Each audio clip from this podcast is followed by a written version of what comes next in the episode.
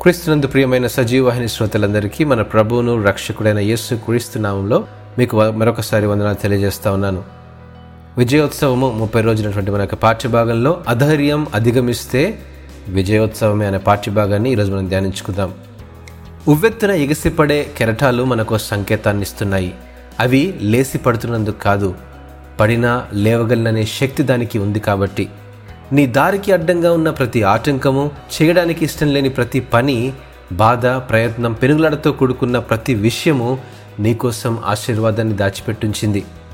సాధించలేకపోయిన నిరాశ చెందవద్దు. ఒక్కోసారి నీ నిజాయితీ ధైర్యం తెలివితేటలు ఇవేవి నిన్ను గెలిపించినప్పుడు నీ ఓర్పు సహనం నీకు తప్పక విజయాన్ని చేకూరుస్తాయి. అపజయాలు ఎదురయ్యే కొద్దీ సహనం కోల్పోవద్దు. అధైర్యం అసహనం అవి మనం చేరుకోబోయే గమ్యాన్ని పొందాలనుకునే విజయాలను ఆటంకపరుస్తాయి. మనల్ని నిరుత్సాహపరిచే అపజయాలు మన బలహీనతలైతే లక్ష్యాన్ని సాధించాలనే మన ఆలోచనలు మన బలహీనత కంటే బలమైనవిగా ఉన్నప్పుడే అది విజయమైన లేదా చేరుకోబోయే గమ్యమైన మనల్ని చేరువవుతుంది ఓపిక ఉన్నంత వరకు కాదు ఊపిరి ఉన్నంత వరకు పోరాడగలిగినప్పుడే దేవుని ఆశీర్వాదాలు మన జీవితంలో రుజువు చేయగలం. జీవితం మనకు ఏది ఇవ్వదు మనమే సాధించుకోవాలి. అనుకున్నది సాధించాలంటే ధైర్యం కావాలి.